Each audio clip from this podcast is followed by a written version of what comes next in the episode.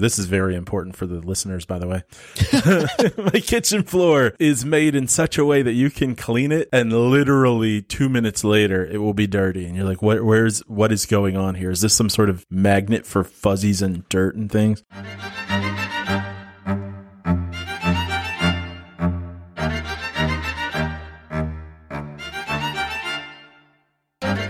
Welcome back to This Week in Film. It's the weekly podcast where we get together and talk about the movies we have seen over the past seven days. I'm Nick Pananto, joined as always by Midwest Matt Lauer. Matt, how's it going? It's going well, Nick. How are you? I'm doing just great today. I have seen two movies this week. And What birds about you? falling out of a tree. I did see birds fall out of a tree. That was weird. Tornado warning in Delaware today. It's exciting. February February tornadoes. Yeah. Everything's fine. Yeah, d- just so we're clear, today is probably not the day you're listening to this. So if you're in Delaware listening, don't worry about it right now.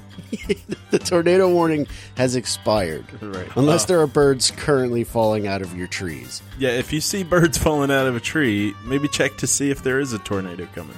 I saw one movie this week. What'd you Oh, see, Nick? okay. I watched a documentary called Miss Americana from 2020. Hmm. And I finished watching Terminator 2 Judgment Day from 1991. Excellent. I watched a movie called Assimilate. Oh, I don't know anything about that. You shouldn't. Okay. Well, I guess I'll begin since I saw the most. Good call. And I suppose I will begin with Miss Americana from 2020. This is a Netflix documentary about Taylor Swift. Uh, it is directed by Lana Wilson and it stars Taylor Swift. Basically, this tells this the story of, of Taylor Swift. Based, I mean, that's it.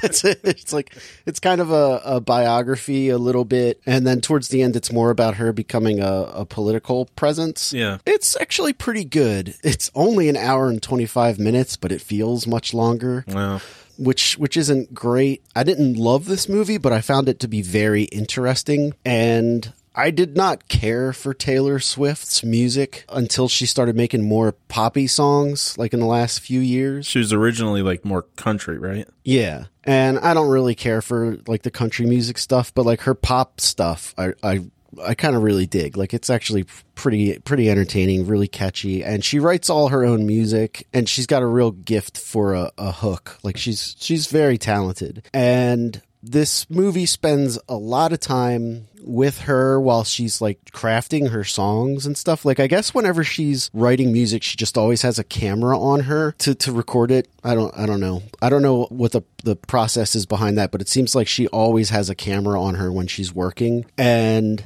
you can see her like building the songs from scratch and it just seems to come so naturally to her like these crazy hooks. Uh, at one point she's working with a producer on one of her songs i think from i don't know one of her clearly from one of her albums but like they put the hook together in like three minutes. And the way that they come together with it. They're both they're both so excited about how quickly it came together and how how well it works. And you're like wow that's that's crazy. Like how the the songwriting process is for a musician like this. Because i always just kind of imagine that i mean i know it's different for every musician but like they they, they write their songs on a tour bus when they're feeling sad or something. And basically taylor swift will wake up at like four o'clock in the morning and kind of hum into her cell phone and then the next day try to figure out what she was trying to say it's like that episode of Seinfeld where Jerry wakes up in the middle of the night and writes down a note and he's like, I thought this was the funniest thing in the world. What? And he can't read his handwriting. Mm-hmm.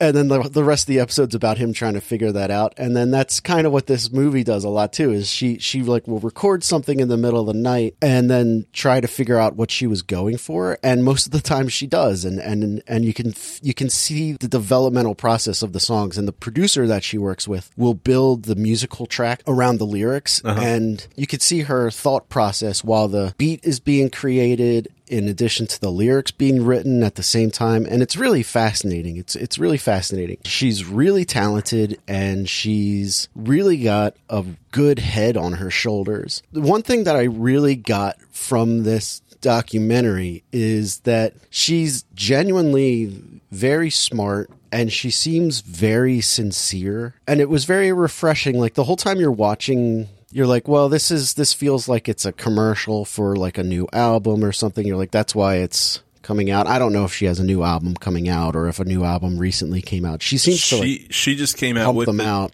She just came out with a new album the same time Tool did because there was like a kind of a backlash that Tool had the top selling album from her fans. Like they were like, we need to make her her stuff more popular because it's it's being beaten by some old geezer rock people, which I don't blame her for at all. It's just that that's how I know that because I remember hearing about this sort of like contest that was going on. Yeah, she talks about that a little bit in the in the documentary. Uh, the movie starts off with her sitting around waiting for, I guess, her manager to call her with Grammy nominations, and I guess it's after one of her albums came out, and the album did not do well critically. I guess she was not up for many Grammys or like record of the year or anything like that. And she says, "Okay, well, I just I got I got to make a better record. You know, that's that's all I got to do. That's it's on me." And you could tell like she's upset, but she's being positive about it or whatever. But so like I was saying, it's like she seems to be very honest, especially during the documentary. Like it's a lot of like candid stuff where someone is always seems to be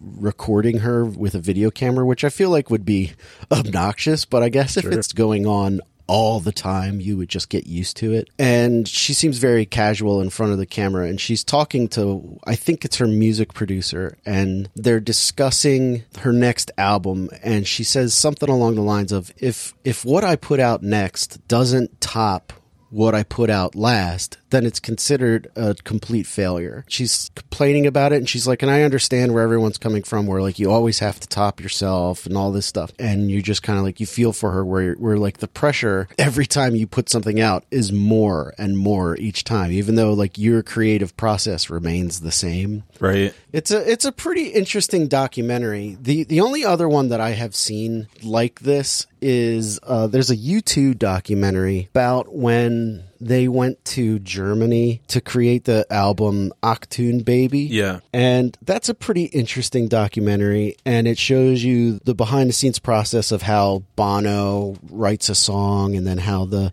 band around him will will create the music around the lyrics and stuff. And I always find it so fascinating how these hyper talented bands create their music on the fly where they say during the next 3 months we will be creating our music where where to me it would be like it has to be like an almost More organic. yeah, where like you two will will say we're going to be making our album for the next. I don't know why they have British accents, but we're going to be making our album for the next three months, and then at the end of it, we will have a new album.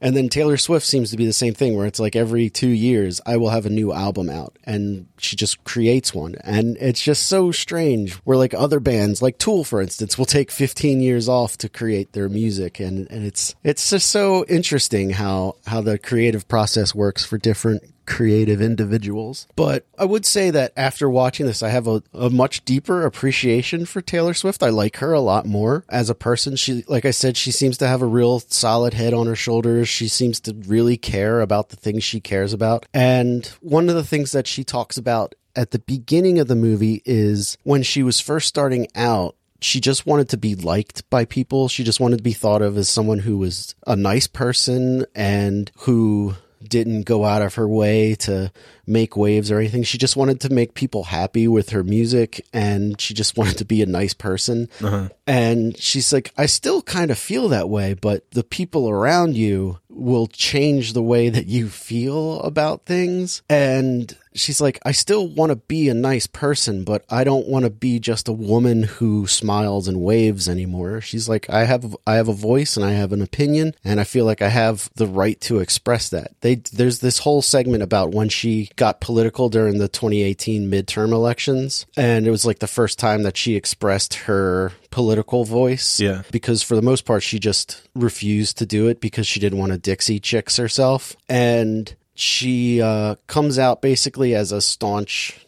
I guess you could say a real staunch Liberal. Democrat, which I which I thought was surprising.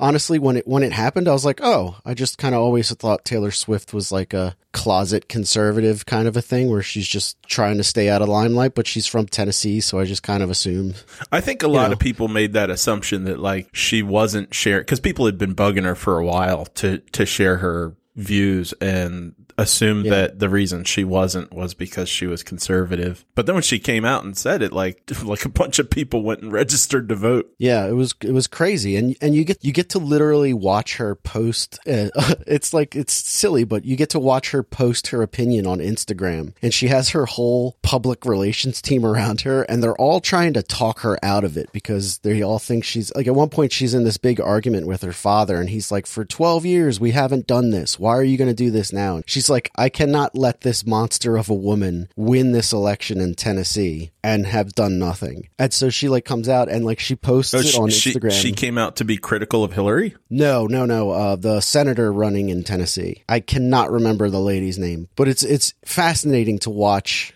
Oh, watch yeah, this go down. 2018. What did Hillary have to do with that?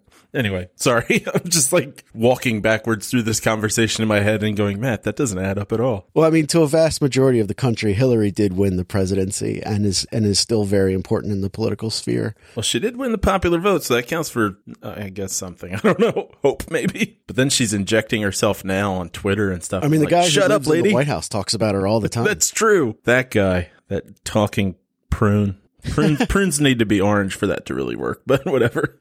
Anyway, I'm sorry. Continue, Nick. You said she was talking with her dad and she said Uh, that but, she, uh, she couldn't let that go without saying anything. Yeah, she's like, that's not what she's like. I'm from Tennessee. I'm a Christian, and what she represents is not Tennessee Christian values. And she says, and I cannot stand by and let this go down anymore. And you're like, all right, good for you. Yeah, that's a voice I want to hear from a lot more. Like, I feel like there must be tons of Christians in America who are like, these people who keep calling themselves Christians are not Christian. But I feel like we never hear that voice. So, so to, for Taylor Swift to voice that, it's probably a really good thing for all those people who feel that way. Yeah, I agree with that. It's a pretty interesting documentary. I would definitely say check it out. It, like I said, it kind of lags a little bit. It's a little slow, and it and it does feel like a commercial the whole time. But the, you really do get some insight into like a, a musician's creative process, and then there's some like a lot of behind the scenes footage of Taylor Swift working on stuff, which I really enjoyed. I wish there was more of that.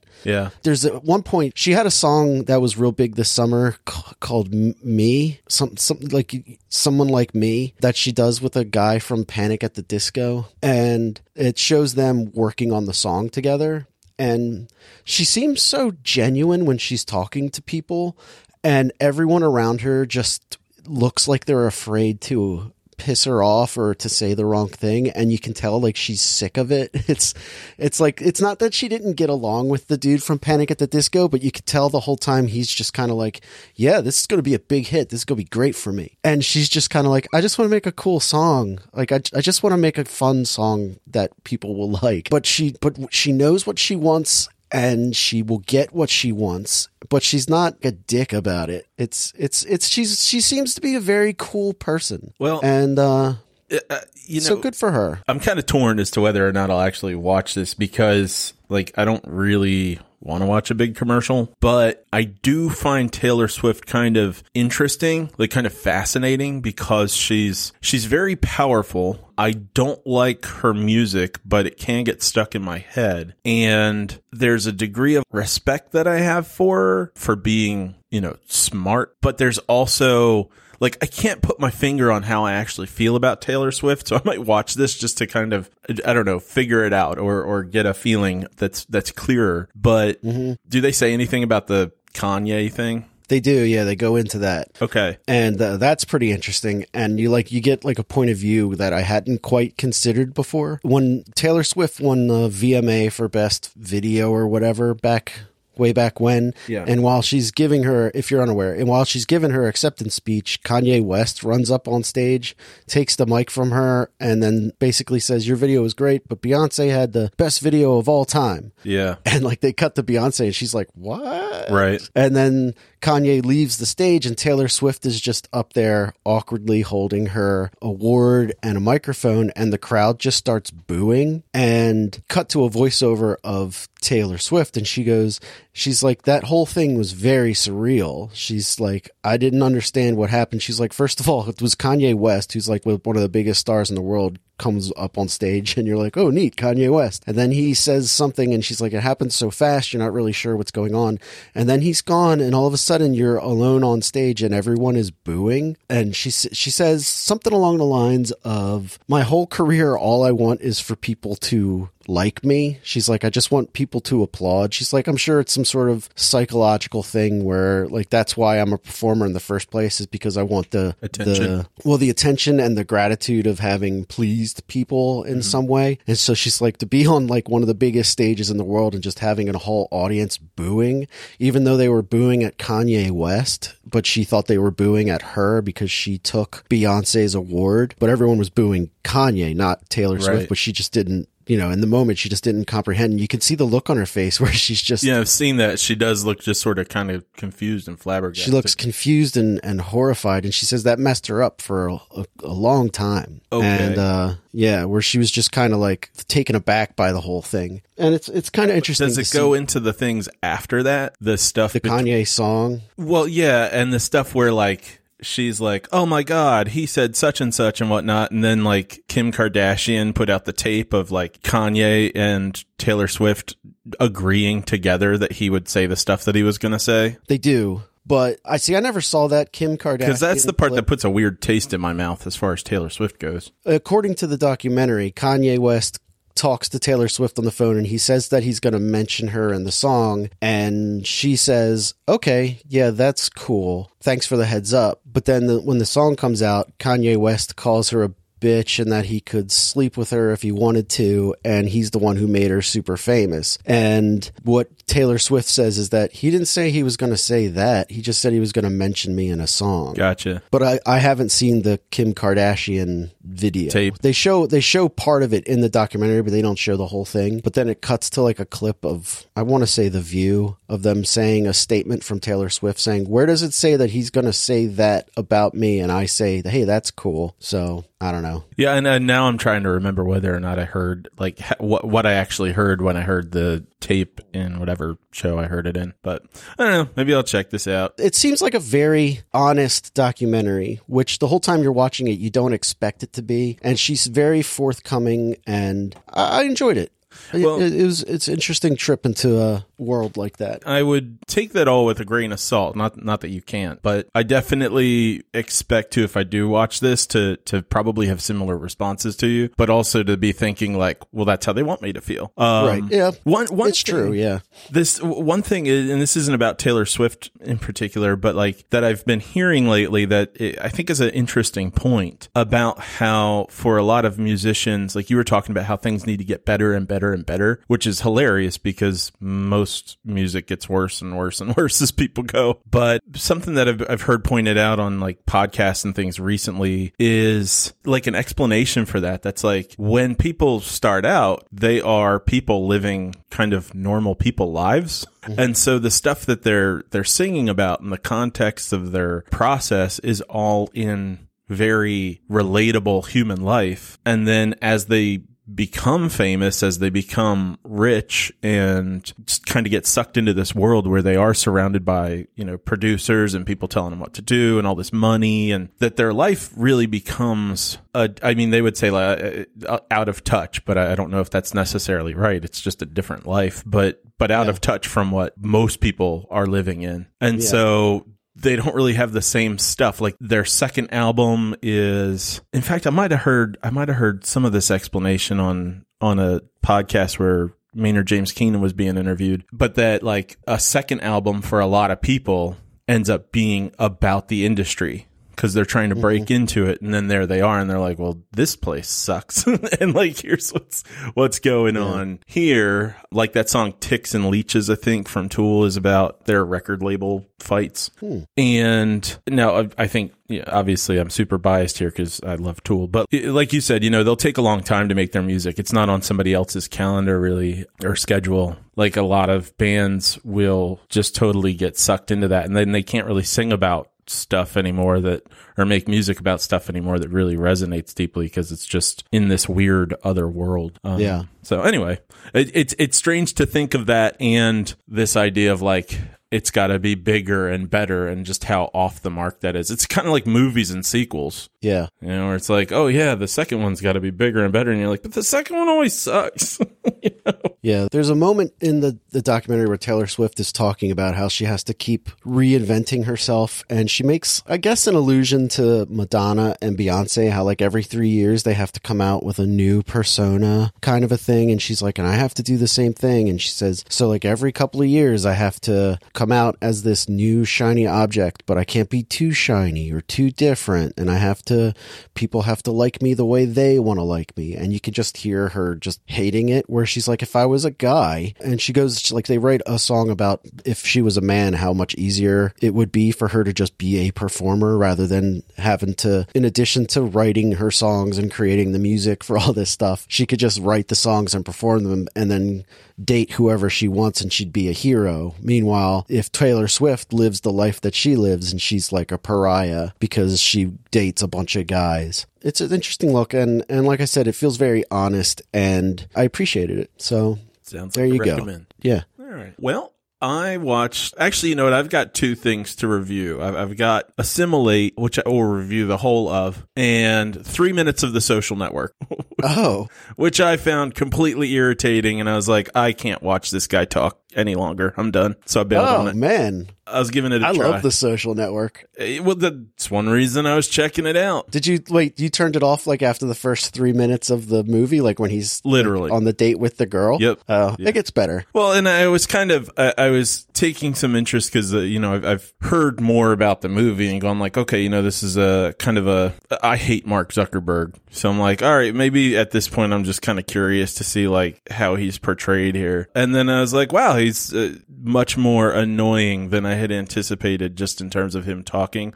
It's also Jesse Eisenberg. I'm sorry. He's probably a great guy. My sister ran into him in California, said he was really nice in the interaction they had. But, uh, I find him fucking annoying. And it was, it was so annoying that I just, I did not feel like putting up with it at like midnight or whatever it was, which it was a good call on my part. Cause like I thought we were recording on Monday. So at midnight, Sunday night, Monday morning, I was like, well, yeah, I'm gonna get up for the podcast. And I was like, and then I'll review, um, what? what am I gonna talk about? What did I watch? And I was like, oh crap, I didn't watch anything.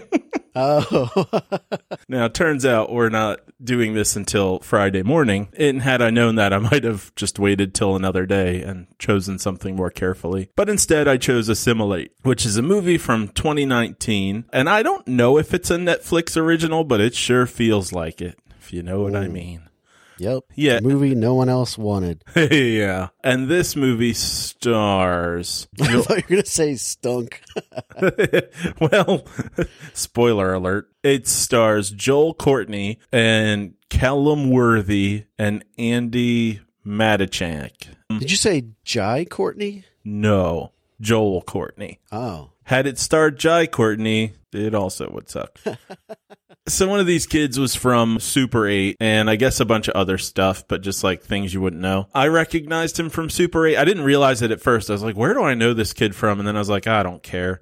And then like two days later, I was like, I think I saw that kid in Super 8. Oh yeah, that's what that was. And it's a shame because I was going through IMDb to see if I if I had seen the other kid from anywhere and the girl. And both of the both of the guys have been in a ton of stuff. The girl hasn't been in much, and really, she's the best part of the movie. And th- that's not saying a whole lot, but I will give her credit that she's actually a pretty good actress. So what this movie is about? Oh, actually, you know what? While I'm talking about the the actors, I'll just say this: the not the kid from Super 8. And I kind of want you to watch this movie just to have this over and over experience that I kept having with the other guy, which is that he looks like a 24 year old version of Martin Freeman playing a 16 year old version of Rupert Grint. and I know that sounds like a weird description, but when you see it, you're going to go, you know, occasionally I'll nail something and you'll be like, you're a hundred percent right or something along those lines, which of course I enjoy hearing. I super anticipate this being your experience where you go you sit down and you're like okay what the hell's he talking about here? And then you watch you see this guy show up on screen and you're gonna be like oh my god it's martin freeman grint anyway this movie starts out with a girl in her house who's been bitten by something and then someone shows Like a spider or a werewolf? like a knife. Like in terms of if, if you're wondering what the injury looks like it looks like oh someone put blood on my arm or my leg or something and she's just she's calling someone she's like i don't know what i should do about this bite and then a person shows up trying to crash through the window and I don't think you can tell who it is that's trying to get in. I think that's kind of meant for later. And I, I don't know how to describe the plot of this without spoiling things a bit. I could say people in the neighborhood are just acting weird, but I'm going to go ahead and spoil a little bit. Please go. I'm I'm not going to watch this. Probably. You got to see this guy though. but people are acting weird, and what's going on is that people are being sort of. I, I've never seen Invasion of the Body Snatchers, but if it involves people being replaced by other people, this is like that. So there's Yeah, something. I think that's that whole movie. okay, People people get replaced with like alien versions of themselves. okay. So this is a ripoff of that movie completely. Okay. these two guys are filming a web show, like their own little reality show about this small town. And it feels like, is this going to be a found footage movie that doesn't start out with found footage? And it's like, no, they're just going to be some scenes that are shot through the camera so they can get away with crappier special effects, which honestly, I don't really mind as a conceit. That's fine. There's nothing wrong with that, except that like this web show thing just doesn't really have to do with anything. It's just an excuse for them to do that. So if you can come up with a better excuse to do that and make the special effects look a little better, that's fine. You know, like in Signs, how like the scariest moment in the whole movie is when you watch the footage from like Venezuela and mm-hmm. the alien just walks through the street and you're like, wow, that looks kind of real because it's Yeah. crappy camera Aside from later in the movie when it's just in the living room, like, looking super crummy. Yeah. I hope I don't get wet today. All right. So Thank God it's not very humid or rainy. continue. Ugh, I'm afraid of baseball bats. All right, that's enough of that. Um, so so Martin Freeman keeps telling Frankie Muniz Jr. to like to seize his life and stuff. He's like, ask out the girl, do this thing. You got to get out of your house and go live. And none of this is important. None of it's important at all. I mean, it's very obvious. You're like, oh, okay, so at some point he's going to kiss this girl, but nothing needs to be fleshed out with personalities in this movie. And it doesn't matter because this Frankie Muniz Jr. kid from Super 8. It's just he's he's not good. It's just not good acting. And and I don't know if he's actually a bad actor if it's just like this movie was done very quickly and you know they didn't do a lot of takes or anything, but it just ends up being very non-engaging. It's kind of distracting to a degree like how crappy the performances are and it's very forced. I mean they they're not given a whole lot to work with. There was something that kept happening in this movie that was that I found very odd that was other than the Rupert Grint guy. And it's that they're in the first half of this movie, they they keep going to this one house where someone else has been bitten and the house looks like small. And I don't mean like, oh, that's not a very big house. Like, oh, it's only one floor or doesn't have a lot of rooms. Like, it looks small. Like, when they go in the door, I'm like, that doorway seems too short for them to walk through. So, so that's the other thing I want you to see. I want you to see this Martin Freeman, Rupert Grint hybrid and this house, this small house, just so you can go, yeah, that, that house does seem kind of small. Okay. So anyway, throughout the movie, they're trying to deal with people turning into other people. I- was definitely expecting throughout the movie to have a scene where it's like, oh no, which one is the real one? Which didn't happen. And in a way, I was like, well, at least they didn't do that. But then at the same time, I was like, but they didn't do anything else that was anything of note either. So I don't know if that's any better. Good things about this movie. Uh, the sound editing was actually pretty good. I thought the music was surprisingly, sound, seemed like a real movie. It didn't seem like a kind of cheap Netflix original kind of thing. The girl was a good actor. There was minimal in, terms of them having this webcam show, it was pretty minimal. As as annoying as it seems to to have it start out with them like, oh yeah, and here we are filming our boring neighborhood because it's boring. And I'm like, well, that's not very interesting. It's like we're going to record paint drying so you can see how boring it actually is. But there's not a whole lot of it. You don't have to deal with them walking around the neighborhood blabbering on about nothing for very long. It's not a very long movie, so that's good. There's a scene where they're inside of something and it's getting tipped over. And uh, I mean, it's not like it's never been done before to have like camera work where you're seeing things turn over and things that are smashing downward because of the angles. But it does work pretty well, and and it's it's one of the moments in the movie where I'm like, oh, this feels kind of kinetic. And there is this thing where when the creatures once they've kind of assimilated a body or whatever when they want to call each other for help their mouth stretches out and they're like but like the way their mouth stretches it's a little bit like you ever see i am legend Yeah. well, I know their mouths aren't supposed to be particularly stretchy there, but the special effects are pretty bad. So it does. And this looks kind of like that. And it's the sort of thing that when it happened, I think when it happened the second time and I got a better look at it, I was like, Nick would find that hilarious. I can, I can totally guarantee that you will be laughing out loud when that happens if you watch this movie, which I am, I, I am going to actually recommend to you specifically. I, I think you'll kind of enjoy it if you've got some downtime and you want, you know, you and Jill are looking for something that's kind of mindless stuff. You know, just something that's kind of funny you can laugh at and pass a little bit of time. I think you you will enjoy that. Okay. Yeah, so the negative stuff, not that I haven't already hit on some of it. The acting is off, feels bad, feels weird. They keep telling you that there's no phone service. And I get that like in horror movies we have to do that pretty much in every horror movie, but this movie just hits you over the head with it so much it's like I get it. They don't have service. And you can even assume yourself that somehow these creatures are involved in that, but it feels like it has to spell that out to you too. And I'm just like, all right, whatever. There are people who die in this movie and the grieving process is ridiculous. Some people are, the girl has a brother, like a younger brother that she's really worried about or is supposed to be, but from one scene to the next, she'll completely forget about him. And I think it's the writing, not the acting. But then the mm-hmm. boy will be like, "Oh, my my mom," and I'm like, "Yeah, I know that just happened, but like, we really have her like comforting him, and she's like, you know, it's okay." Let's keep going. And I'm like, wait, you just lost your dad and your mom and your brother's missing. Like, she's like comforting this guy, and it just seems weird. They rip off some Shaun of the Dead stuff. They they rip off a couple other things too. Like there's one moment where there's like a donkey walking through a street, and you're like, oh okay, I've seen this in other things too. Where there's like I mean like an animal walking through an empty street to kind of give you this moment of like apocalypse stuff. But in this too, they're just it's it's really dumb. They're being chased, and they're like, oh look, this donkey in the street, and then the donkey goes away. And they're like, let's just keep sitting here. Let's not keep moving while we're being chased. It's dumb. There, there's a quote. Okay. So, so you tell me about this because I don't know a whole lot about, you know, the internet. But there's a moment where someone says, let's upload our video to the backbone of the internet. Uh huh. Does the internet have a backbone? Is that Yeah, a it's thing? a verte- It has a vertebrae.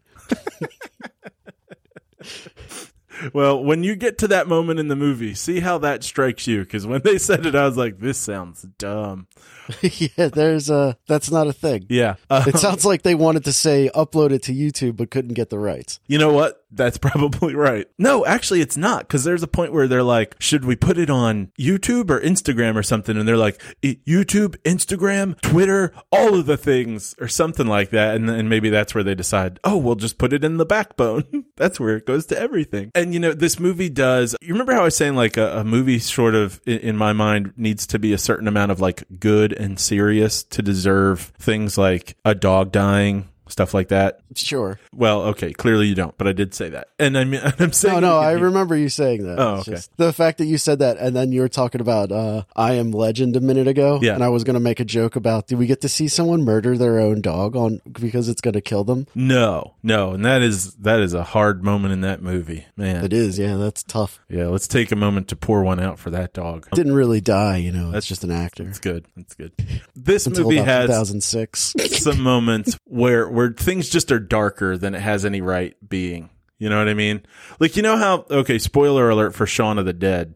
Um, but like he kills his mom and it's like this Yeah. real dark note in the middle of a movie that's for the most part pretty light. That moment kind of feels off to me cuz it is so much heavier, but Shaun of the Dead is a good movie, so I'm like, okay, I can I can kind of roll with this. This movie has a couple moments where it's like, yeah, we're going to go ahead and do this thing that seems very serious and I'm like, you have not earned this. You, you you're not allowed to do this and I don't care. like you you want to pull Right. at my heartstrings, it ain't going to happen. And for some reason, the cable company has a you know how buildings have sprinkler systems? Yeah. Yeah. Yeah, it's a pretty normal thing. Apparently their cable company has a poison system. so like if you need to poison everybody, you can just turn on the poison system. It's so weird. Oh man. And then there's uh Wait, uh, hold on. I'm sorry. Yeah, yeah, you should be asking questions here. So Comcast Yeah. has a has a sprinkler system that sprays poison. Yes. Oh, you don't have one of those? No. Not Oh, you got to be careful you don't hit it while you're painting the ceiling or something. It's bad for you. Yeah, I'm, I'm in Illinois. We uh we had regulation for that one. So Uh, I've used the backbone of the internet, google.com, to search internet backbone. yeah. And according to the Google and technopedia.com, what is an internet backbone? An internet backbone is a very high speed data transmission line that provides networking facilities to relatively small but high speed internet service providers all around the world. Oh, I take back all my criticisms. So, no, I, I, Apparently, I mean, it's a thing. Internet, the internet backbone is the cable that connects things to each other. It's not something you upload to. well, then I keep all my criticisms. Your criticisms stand. they, they continue. And and last but not least, this movie has a moment where you're seeing lots of shots from other countries, and it seriously looks like the background from a Mortal Kombat video game. It's it's so weird and bad. And that's all I'm going to say about this movie. Nick, please watch it. Everybody else, please don't. Save yourself the time. All right. Well, that brings me to the second movie that I watched this week called Terminator 2 Judgment Day from 1991, directed by James Cameron. It stars Arnold Schwarzenegger, Linda Hamilton, and Edward Furlong. And this movie is awesome. yeah. This is this is just a great movie from the minute the movie starts till it ends. It's the sequel to The Terminator and it's about a robot that comes from the future to kill people to prevent something from happening in the future. It doesn't make any sense. It's the, minute you start picking apart a time travel movie, it all falls Right. apart. So just go along with it. But this movie is so cool. Linda Hamilton is so badass in this movie. There's like, uh, to me, it's an iconic shot where she breaks out of her asylum room after she smashes that dude who licks her in the face with yeah. the Broom handle. and then she grabs his nightstick and is doing like that weird hop skip run down the hall with her ponytail in. And you're just like, God damn it, is she kick ass? When I think of Linda Hamilton, that's the shot I think of is her doing that like run with the nightstick in her hand, like wrapped up around her forearm. And I'm like, man, that's cool. And then that part is followed up by she gets to the elevator and then Arnold comes out of the elevator and she starts freaking out because Right. the last time she saw him, he was was killing everyone. Yeah. And then she runs around the corner and the T1000's coming down the hallway and the the doctor who thinks she's crazy is just kind of there and the T1000 does that awesome thing where it like walks through the bars but its gun can't get through. Oh my god, it is just so perfect. Like beat for beat perfect. The special effects are so cool. I mean, they look uh, dated now, but they still look amazing. Like they No, still they look wouldn't even be that much better now. I mean, they might have more detail to them, but Yeah, you'd they- still they be would- able to tell it's kind of fake, and it would still Yeah. just work. And it and it does Yeah. work in Terminator 2. And in Terminator 2, like even though they don't, it doesn't look super realistic anymore, it's still like, wow, that's cool. Yeah, it still has That's the effect. just so cool. Yeah. And Robert Patrick plays the T1000 most of the time. And he's just so great. Yeah, He- he's he- awesome. you- there's not a moment that you don't believe that he is not a robot. yeah. Like it, he's there's there's like a whole sequence that the Simpsons make fun of where he's like running after their car. He does the thing where his arms turn into hooks and he grabs onto the back of the car. And even when he's running as fast as he can, his face is always very stoic. Yeah, it very- doesn't even look like he's breathing. right. And he's just so robotic and Cold. Yes. That's the perfect word. He's just so fantastic. And when you think of Robert Patrick, this is the Robert Patrick you think of. Not late X Files Robert Patrick, where he's put on like 50 pounds. He's skinny as a rail in this one. And he's. Because he and keeps doing all that running. yeah. And like at one point in this movie, him and Arnold are going toe to toe, just smashing each other in the walls. And you're just like, Arnold is probably three times the size of Gotta Robert be. Patrick. And Robert Patrick is just picking him up and throwing him in the walls because he's a robot. And Schwarzenegger's getting smashed around. And while they're smashing through these walls, their faces have no emotion. And like they're just robots and killing machines. And the Arnold robot, so Arnold plays an, another T 800 from the future. And he's been sent back in time to protect Edward Furlong, who's like the leader of the human resistance in the future. And the rapport between Schwarzenegger and Eddie Edward Eddie Furlong, as I like to call him, Yeah, is Eddie so yeah, is so great. Their chemistry is really good. Like I know a lot of people can't stand Edward Furlong in this movie because he's obnoxious, but I, I like him. I like him a lot in this movie. He's really cool. He's got really cool hair, and Yeah, I uh, think he works. He he is a little bit of a pipsqueak in some ways, but like, Yeah. But he's still he's still believable. His reactions to things really work. His reactions with Linda Hamilton too, where she's like, like at one point she's kind of lecturing the guy that doesn't realize it, but like starts the whole Terminator project Uh-huh. and she's like going on about oh you're gonna ruin the future and uh, Yeah. and Men she's like just kind of monologuing and she does kind of sort of morph from being super cool to being kind of like over dramatic and eddie furlong's like mom mom and he's sort of like embarrassed and annoyed at the same time and it really works Yeah, yeah. It's it's great. And uh, I was reading the trivia for this movie, and apparently the production for this movie ran really long, so much to the point that Edward Furlong started really going through puberty. Where in the earlier scenes, like I guess they shot the stuff where they're in Mexico 1st and then the other stuff later because he looks. And when you're watching it, you're like, oh, he does look a lot younger in these scenes. And then like as the movie goes on, or as scenes jump left and right, you're like, oh, he looks he looks different and his voice cracks in other scenes because his voice is changing and stuff. So that that's kind of interesting and it explains why he's got such a squeaky voice Yeah. some of the times. And in fact also according to the trivia they had to like digitally alter his voice because it dropped too low. Oh, okay. so they had to like like raise the pitch raise it yeah. Also at some points in order to like maintain the height that he was with Linda Hamilton he would have to stand in a hole because he started getting so tall so fast. Gotcha. So like that's just kind of interesting as far as like movie making magic. yeah.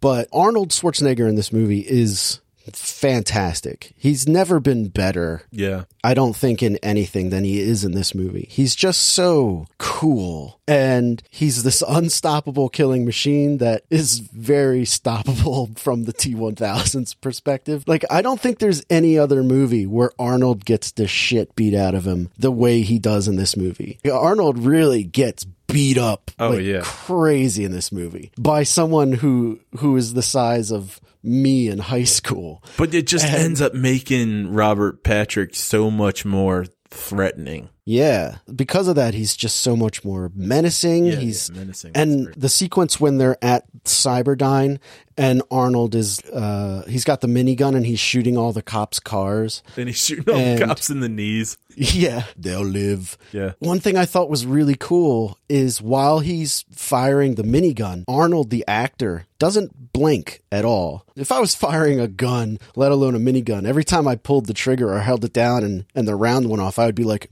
ooh, that's loud, or or wow, this is a powerful kickback on this gun. You, but you'd, you'd react in some way. Mm-hmm. But he's a robot, so he's just like coldly just firing left and right, like hitting his targets. And he's, he doesn't blink. He's just like looking at stuff. And then at the end of it, he like does his robot scan and it says zero human casualties. And like he has this little smile on his face. Yeah. And you're just kind of like, in reality, a robot wouldn't smile, but it works. Like it just totally works. Yeah, no, there are a couple couple moments like that where a little bit of emotion does show and it's it's really great. Like what comes to mind for me when I think of him in that role and I don't know I can't remember exactly what's going on. I think it's while um Edward Furlong's trying to teach him how to like curse at people and stuff and he tries or something and Edward Furlong gives him some sort of like negative feedback like no you dork or something and Arnold Schwarzenegger gives him this look that's a little bit of like minor frustration and disgust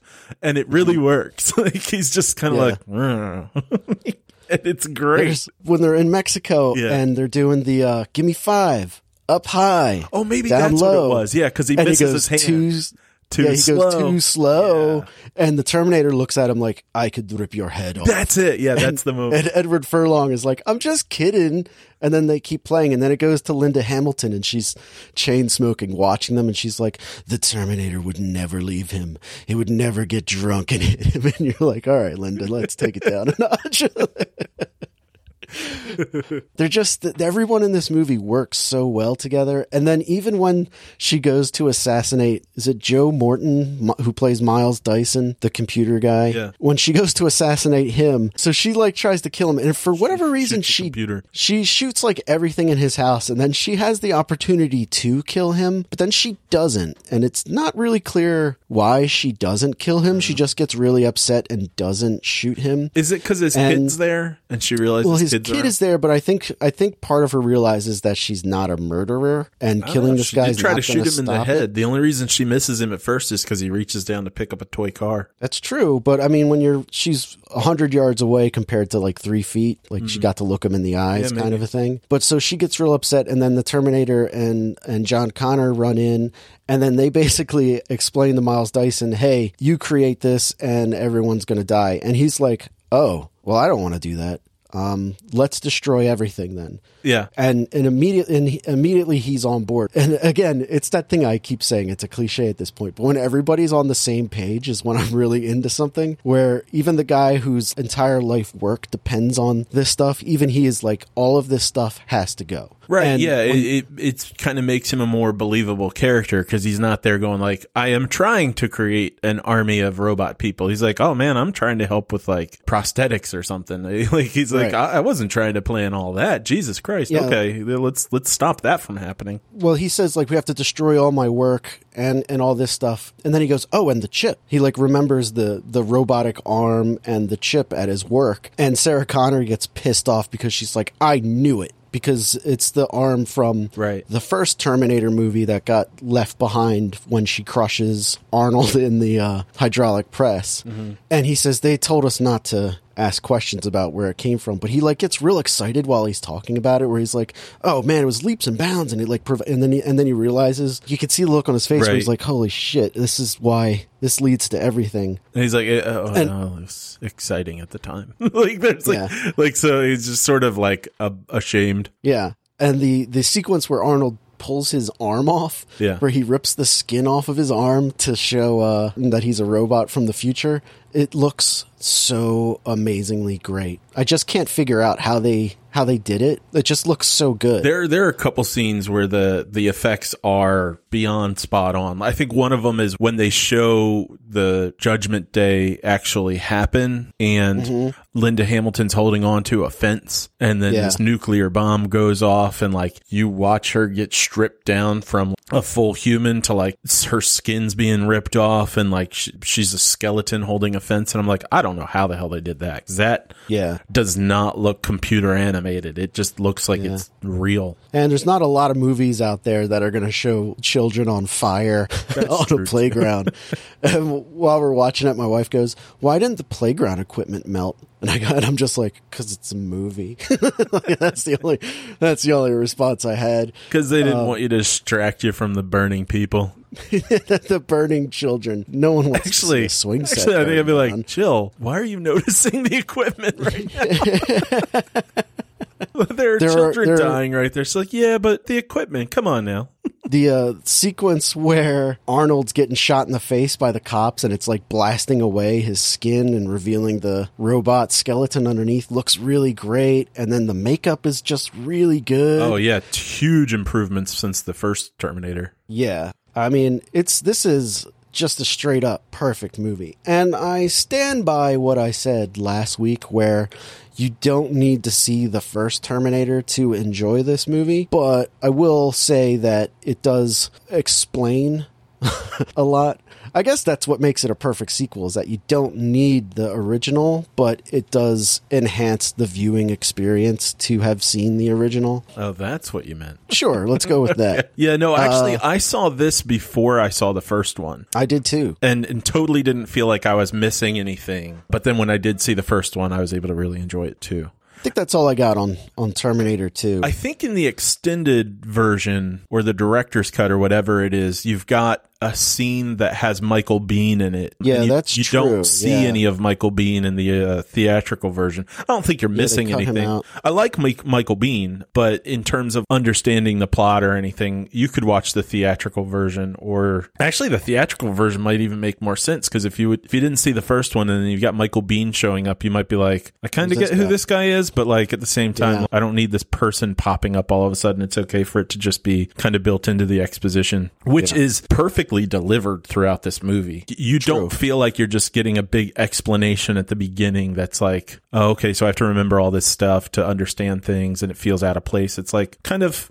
you get a few pieces here and there, good chunks, but they you get what you need to understand what's going on along the way. Mm-hmm. And and what you were talking about that scene at the hospital is in and of itself. There's there's no, there are no words explaining what's going on, but you understand it all visually. Like I think you could take that scene and just show it to someone and they go, "Okay, so she's trying to get out of this place. She sees that guy. Okay, he terrifies her in some familiar way. And then mhm. she sees this other guy and realizes something's something else is wrong. And mm-hmm. then he's like, "Come with me if you want to live." And it's like right. and then her face. I mean, a lot of this is how it's written, but a lot of it too is um Linda Hamilton's performance, where it's so much is on her face, where she's like, "Uh, I super don't trust you." But now that I've seen this last twenty seconds of stuff, You're my best option. I'm figuring Yeah. this out. Yeah, it's like you can see her figuring it out, and and she's walking you right through figuring it out yourself. Yeah, it's it's perfect. It's a perfect movie. Man, I want to watch. Great this. action. Great music, Great too. acting. Actually, the music is the one thing I think I might have a complaint about. Really? Is the the theme, the theme music like the dun dun dun dun. yeah, that's what I'm talking about. That's great, but the music throughout the movie that isn't the main theme is that early 90s or late 80s synthesizer Okay. crap. And that's the one thing that really stood out to me where I was like, uh, I think an orchestra probably would have sounded better. But Yeah, I don't know, remember any of the other we music, just the theme. But I love the theme. when you watch it, you'll you'll probably pick it out because I pointed it out. But you'll be like, oh yeah, I love the theme, and and the theme is like a, a redone version of the one from '84, and the Terminator 2 theme is so much better. Is it's it? it's just so heavy on those drums with the Yeah, yeah. that's so that plotting so iconic, Really, like, Yeah. It's sort of it. It has a real, real fitting energy to it. does, and I loved it. I love this movie. Watch it if you haven't seen it in a while. Watch it again because it holds up and it is kick ass. All right, so Matt, that brings us to the moment on the show where we add to our movie rankings list. Okay, okay. I'll go. F- I will go first because I have it open. that's good because uh, I don't. I haven't put placed this movie yet. All right. So, starting from the top, Terminator 2, Judgment Day.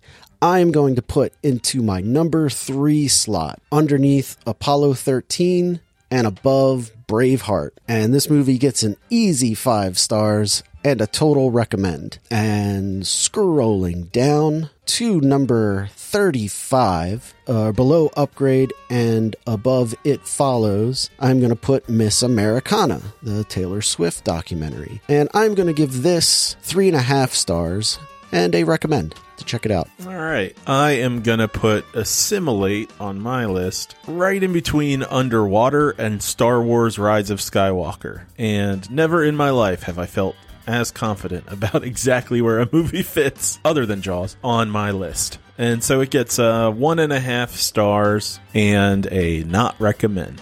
Okay.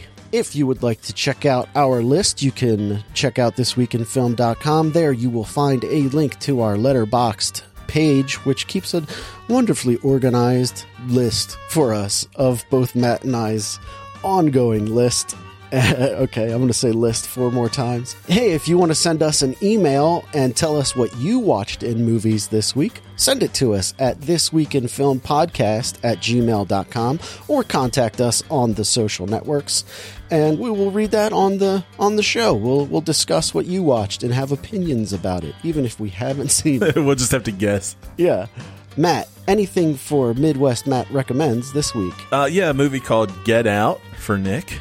Uh, and for everybody else, there's a podcast that I just discovered last week called I Hate It, But I Love It. And this is two women who I believe are comedians and writers reviewing movies. They're definitely Canadian. And they crack me up, man. I the first one I listened to was the review of Wicker Man, which is actually how I found it. I was just like trying to fall asleep one night and I was like, I want to listen to a podcast about a bad movie. And so I just looked up reviews of Wicker Man with Nicolas Cage. And th- these two women have their takes on movies are really good and their chemistry with each other is really good. You in terms of like feeling like you like people cooperating, you'll probably enjoy the chemistry between these two women because they're obviously very good friends. And they go off on tangents all the time, but they just crack me up. I'm literally laughing out loud listening to this podcast most of the time. I was cleaning the kitchen the other day for like three hours and I was just enjoying the hell out of myself just listening to their reviews. So check How out. dirty was your kitchen? Uh, I went pretty hard on it. I was using like SOS pads to like clean the grates of my burners. Oh, okay. Yeah, it's not so. much Although I will say my my kitchen floor. This is very important for the listeners, by the way. my kitchen floor is is made in such a way that you can clean it, and literally two minutes later it will be dirty, and you're like, "What? Where's what is going on here? Is this some sort of magnet for fuzzies and dirt and things?" But anyway, I hate it, but I love it. Totally check it out. Okay. Don't stop Great. listening to us, but do start listening to them. All right. Well, I guess if that is the end of the reel, we will see you next week in film. Judge movies, not people. I have no follow up. All right.